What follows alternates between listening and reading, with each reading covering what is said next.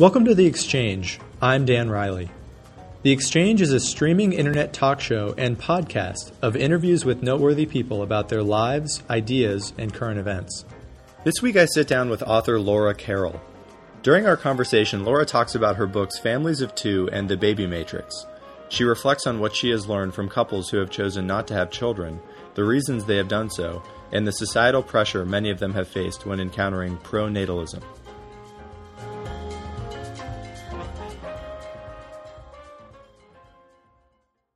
Welcome to the show. We're with author Laura Carroll, author of multiple books about people who choose not to have children. Um, she's written The Baby Matrix, her recent, her most recent book, um, and has written also Families of Two. And Laura, first of all, I want to thank you for coming on.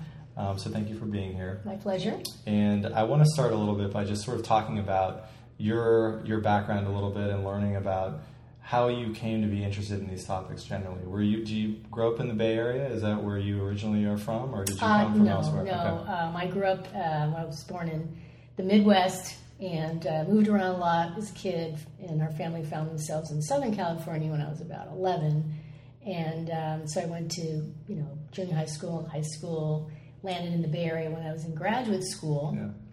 met the man that I ended up marrying Mm-hmm. in the Bay Area, and um, at about the 10 year mark of our marriage, we decided we weren't going to have children, but at about the 10 year mark, you know, we were cruising along, we were happy and everything, but I started to question, you know, what, what is it that makes couples really go the distance, like 25 years, 30 years, etc. And what is it that if couples don't do the parenthood thing as part of that, you know, what is making these marriage, long time marriages work? Right. So I went to the bookstore and I looked for a book like that and I did not find it.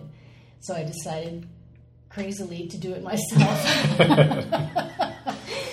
and in those days, the internet was nothing like it is today. So I advertised in newspapers and in uh, different magazines that I thought might draw people. And um, very quickly, my email inbox was overflowing, um, and I w- and with phone calls on answering machine Right. over those days. Oh yeah. Yeah. So I knew I was um, onto something. So I then had to figure out, you know, who to interview and for how long and how to dissect it down to, you know, uh, who I was going to interview the most and longest, et cetera. So it was a great process. Right. Tell us about the book. What what what were your goals when you set out to write it, and what was what was the experience like? What, tell me about the, the people that you met during during the process. Were they eager to talk?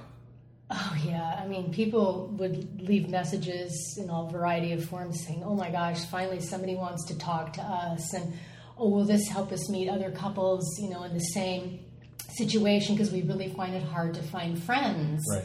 um, that of, of like-minded people who are not doing parenthood. So, uh, you know, the the popular assumption is that um, people marriages without children are these dinks, you know, dual income, no kids, and we've got all this disposable cash, Right. nice house, cars, and stuff. And there are people where that's true, but I met people on the entire, you know, spectrum of socioeconomic and, you know, levels um, from all over the United States. I talked to people and I uh, interviewed about a little over 100 and then did longer interviews with about 40 Okay.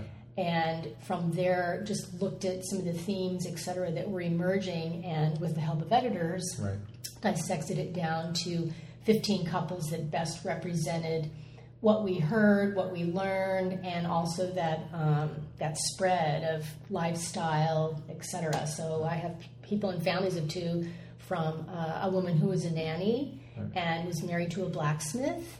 And at that time, you know, pretty much living month to month in a rural area of the United States to a high-powered lawyer in New York City, living, you know, on Upper West Side, etc. So it was it was the gamut um, of all different lifestyles. Did they all seem to mention that they had received some degree of backlash for the decision not to have kids, regardless of where they sort of were on the economic uh, ladder in the country?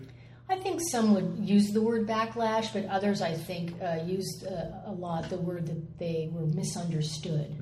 And no matter what they said or how they tried to explain it to friends or loved ones, people just never got them. Um, and so they uh, found it often difficult to find like minded people to become friends with. Um, and I think that's changed now these days, but back then um, they were, I like to, I think I wrote this too, that they were really sailing in the tributaries. And um, so I think my book actually helped this, the topic at that time just get out full front and center for people to go, oh, really, you can do that. Right. What is that? And Right. why do you do that? Right. Um, so it really was a nice way to, you know, get it into the media. I think I, I read that the big the the major theme of all the people who decided not to have kids was that they simply just weren't interested. It wasn't something that they felt compelled to do for whatever reason. Yeah. And and so they made that decision. Was that as they were the older couples who had more time to think about that choice generally I don't know more reflective on that decision and did any of them seem to conclude that this was absolutely the right choice for them or were there were there doubts generally when when people were a little bit older and didn't have kids You know, I think I uh, targeted people who were pretty sure in their minds to begin with. So one of my uh, criterion was that the couples needed to be married at least ten years, Okay. and also um, be sure about their decision. So whatever contemplation occurred before, I really talked with them. Now the older couples. Um, interestingly, I felt like they, they pretty much knew, and they together had to kind of come up with their game plan about how they were going to uh, deal with society that was much harder on them. You know, Right. in the 50s, et cetera, it was seen as very strange. Right.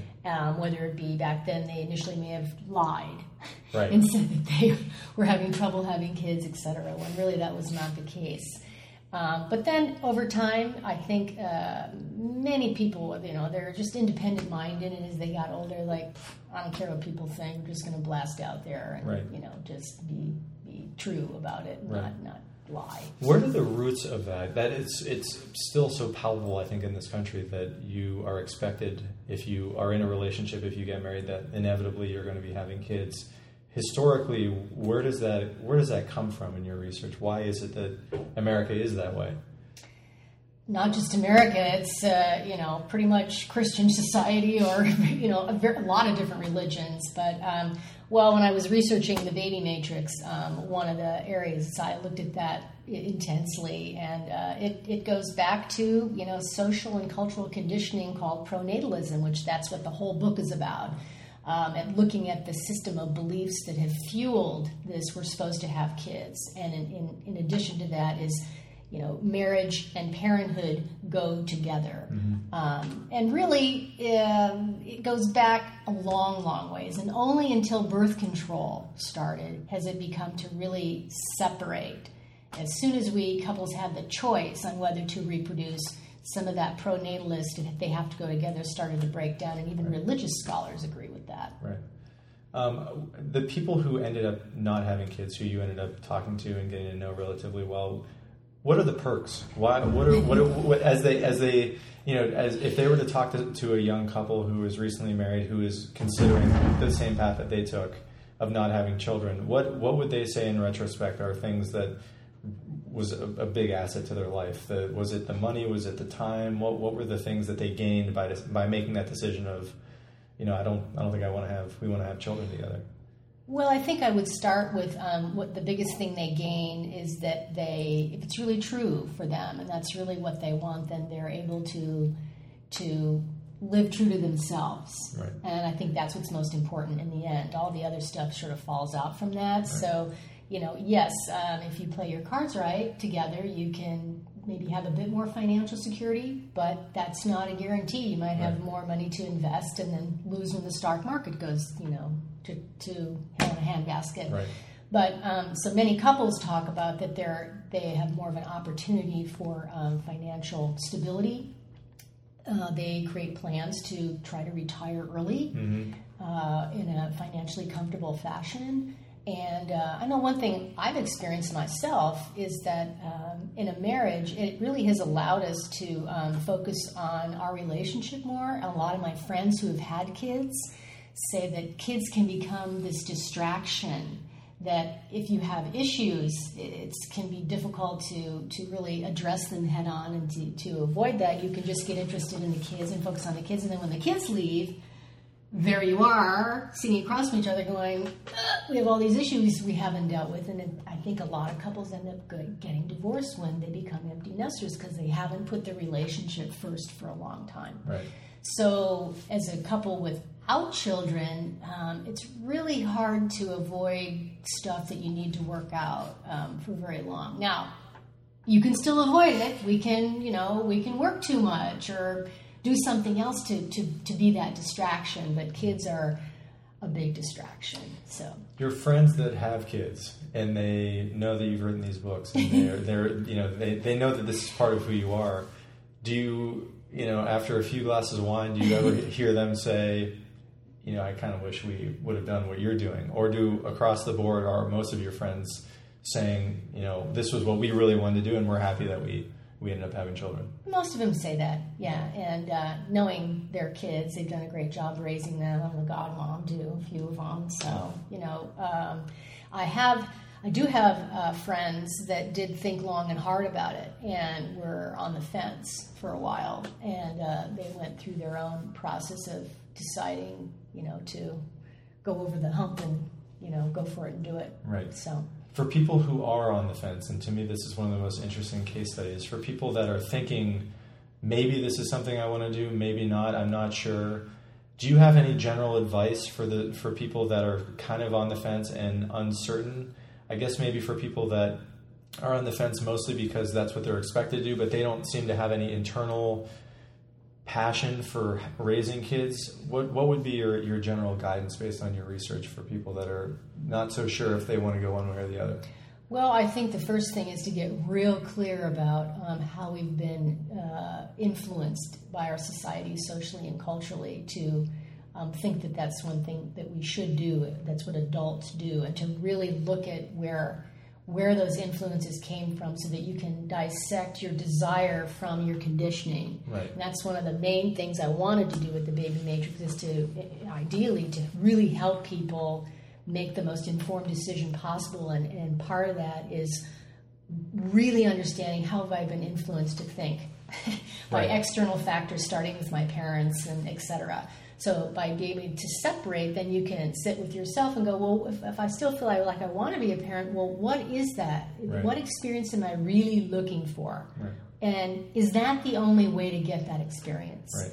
And sometimes the answer is yes, and sometimes really when people think about it hard, the answer is no. Now, it may still mean that having children play a role in one's life can be can, can be many different you know a lot of a lot of people i interviewed for families of two they were teachers they will they worked with kids day in and day out you know as their occupation they loved it there's many things they liked about it but right. did they want to go home and be parents right. they decided no right. so so I think that's the, the first thing is try to dissect out external factors as much as possible and then try to just be true to what your feelings are and why you think you want this. Right. And if you still think, yes, I do spend a lot of time with kids. And I don't just mean like go babysit your friends' kids or like eight and ten or whatever. Try to find opportunities to be around babies, toddlers, you know, uh, elementary school, teens. You may find that one one age group you really like a lot, right. and another you just go, oh my god, how am I going to deal with the baby right. part of this, right. like when they're infants or whatever. So you know, uh, again, what it's really like twenty four seven, what it really will mean uh, as a lifestyle change, because it's it, it does it's a, it's a life changer forever. Right, it's big, and we all know that. But this pronatalism stuff, um, and, and, particularly with with you, you mentioned it's not just America; it's it's it's in many many places in the world. Yes. Is that bec- is that are the roots of that derived from the notion that we should be spreading Christianity? Is it really that simple that it's a, it's more of a religious and religiously influencing culture, religion influencing culture effect, or is it something else? Well, it goes back even farther than that, really. I think it started with um, governments and power structures wanting to increase population. Hmm. And with more, po- this is like, you know, when there wasn't 7 billion people on the planet. Right. I mean, the more people you had in your country or your area, the, the more influential you were going to be. So, but also in those times, having children was not as easy in quotes as it is today. I mean, women died. You know, there, I mean, it was not. It could be a real scary thing. Right. So uh, governments and power structures had to, they created what we would call messaging today to romanticize parenthood. So it would influence us to have babies and a lot of them because, you know, we may, I may need to have 13 to actually have seven survive back then. So, right. So it was a way to um, make it sound like, oh my gosh, this is going to be the best thing. And in, in, some ways it was because it helped people, you know, uh, work their land and it gained society's power and then yes so religion was right in that mix of uh, the more followers you had the more powerful and influential you were right. and i think that's still uh, it's still it's, it's, very true still today we, today you could add capitalism and media and you know corporate power all to it but i think the theme of it is, is it's anchored in a certain um, element of control. Yeah. yeah. Which is where, when you get right down to it, you can extrapolate that out and go, well, if I if I don't want that, then I got to look at parenthood and go, well, why do I want to do it anyway? Right. If it's not that. Right. You talked about romanticism a little bit. Are mm-hmm. we still doing that? And oh, if totally. so, what what about what about having kids do we romanticize? And what should people who are on the fence be considering as being as recognizing that this notion has been romanticized for so long and get real about what well, it's like. One thing I think is very romanticized it is the key to fulfillment in life. It is the, as in underscore the. Right. It's the way to become a mature adult, the way to have meaning in your life. Right. Um, and for many people, it gives them great meaning. So right. it's true. Right. And there's a reason why it's a, you know it's a stereotype, as it were, and it's so common. But the truth is, is that it's one way. to create a meaningful life. There are plenty of people out there who are parents who found meaning not through parenthood, they found it in a whole other way, another right. sphere of their lives. Right. So to know that the fact is, um, it's one path to fulfillment, but it's not romanticized. Don't romanticize it. It's the only way. Right. Particularly, I would imagine when so many of the problems in the world, it, seem, it would seem to me, are the result of children not having loving parents. Um, it was that also something that you touched on too, and something that you've seen that really, if you're going to be a parent, you need to be informed about it. You need to know it's forever, and you should yeah. probably be pretty good at it too, and and know right. that you have the capacity to actually love a child for its entire life. Well, there's myths around that too that, that dovetail into the romanticizing of it because I think there's the popular notion that just because we're biologically capable to have children, that we're automatically going to be good parents.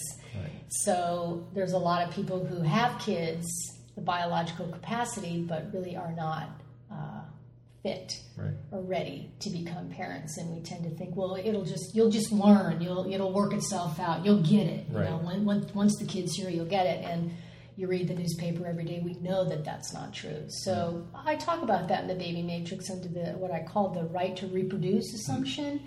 You know, our Constitution pretty much allows us to you know, reproduce it at our will, so right. that legally we, we do, but there are really a lot of costs that society pays as a result of that. And I think children end up paying really the biggest price. Right. So uh, a lot of comments I've gotten on on the book, um, they, when I start talking about how do we really prepare people to become the best parents possible. First of all, they're like, "Well, what are you talking about? That you know, you're talking, you're a child free rider." I'm like, "Well, well, this is the larger sociological context, uh, and, and I do care about people we do bring into the world right. and how we parent them the best way possible. Um, and so I go in detail about what if we did parental education this way, you know? Right. And so I caught some flack for like how structured that could be, like, yeah. hey, don't don't you know, don't tell me how to raise my kids. So I yeah. just go but look at all the kids, you know, who are left behind right. and you know struggling. So talk about the policy suggestions you would have. I mean, it seems like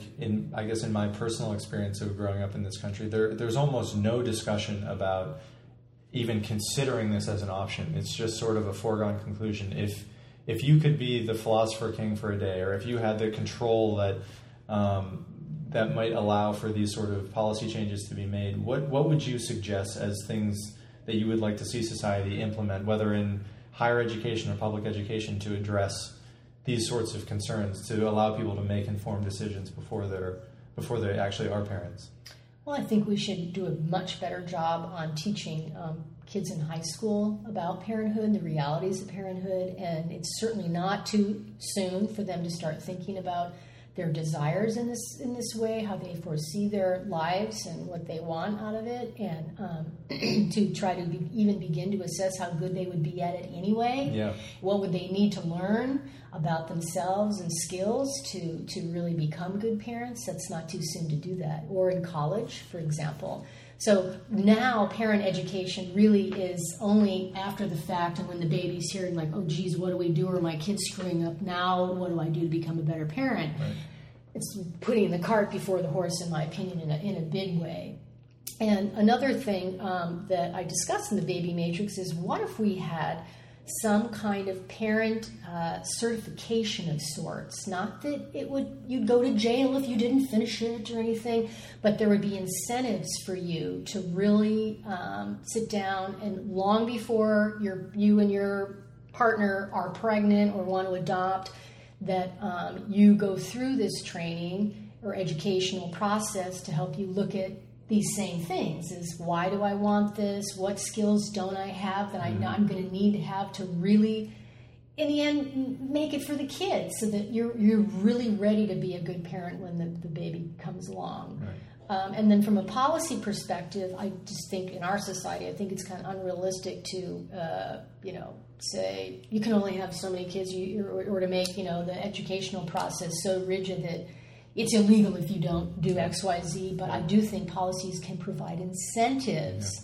to complete those kinds of educational opportunities with tax breaks. And so just flip the tax breaks on their head. Don't give people tax breaks when they just are having babies. Give them the tax breaks when they they go through a process that the odds are they're going to be better parents when they become parents. Right, and That's what I would maybe do. maybe because it the, the, the really the, the goal is informed decisions and not one decision versus another. Right.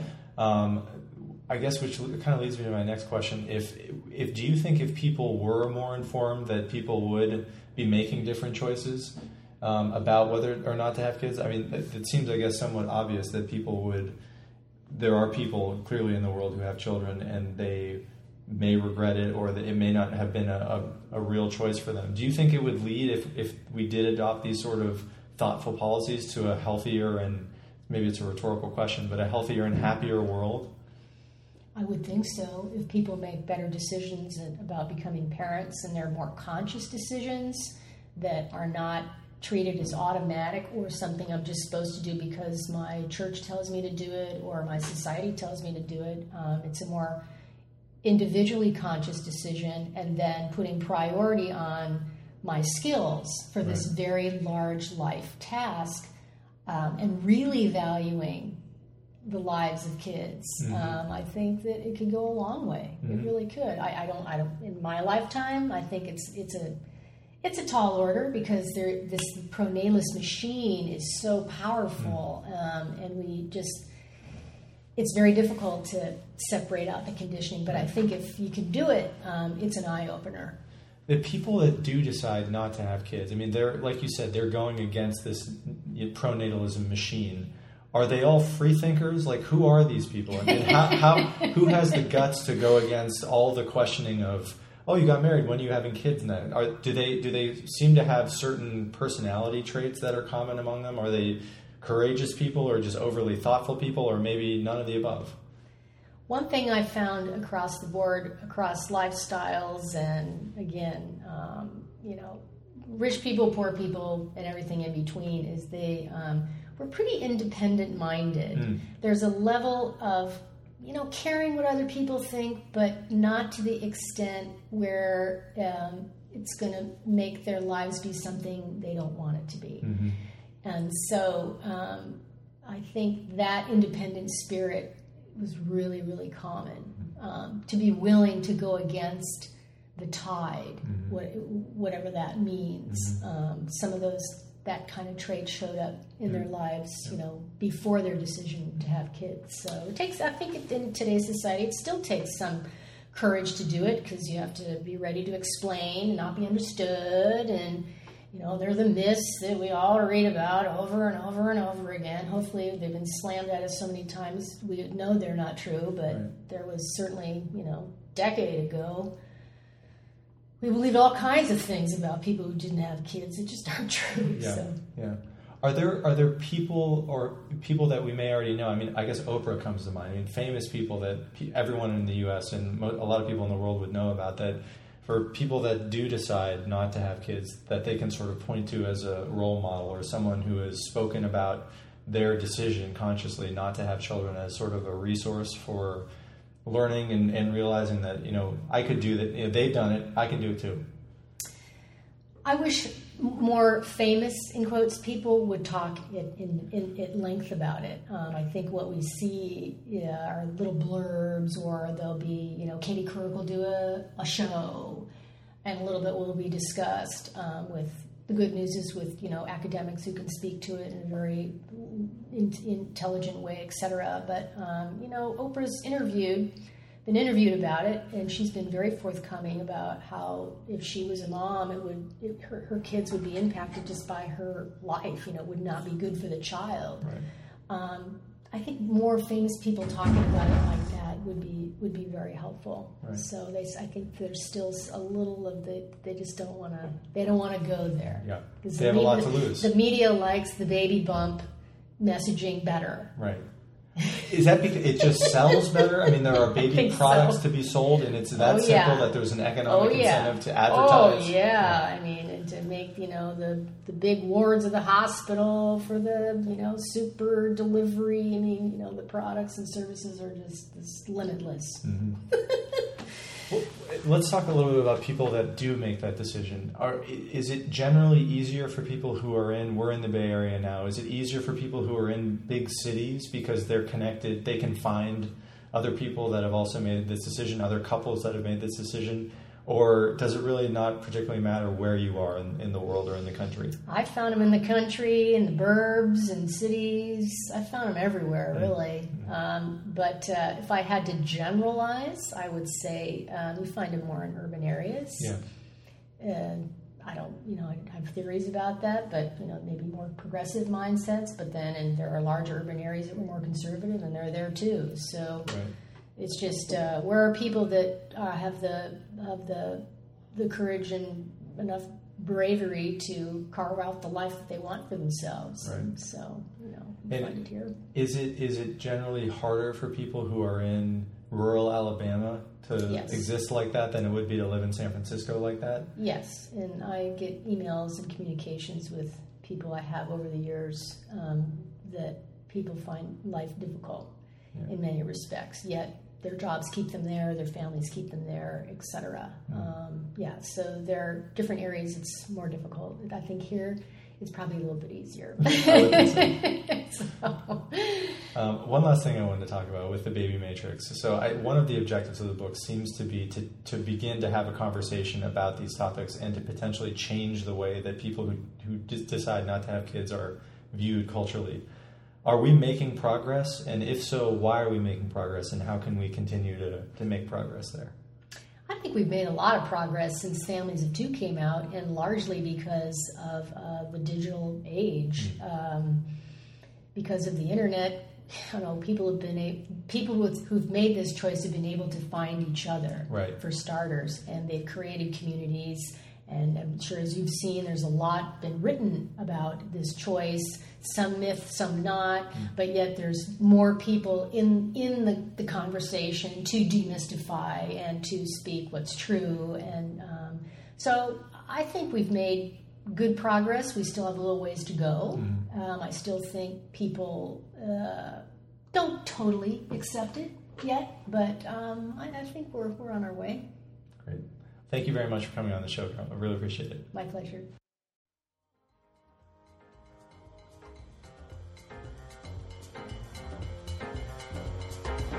Thanks for listening. If you're interested in learning more about the exchange, want to listen to episodes online, or would like to reach out to the show, feel free to visit the show's website at theexchangeshow.com.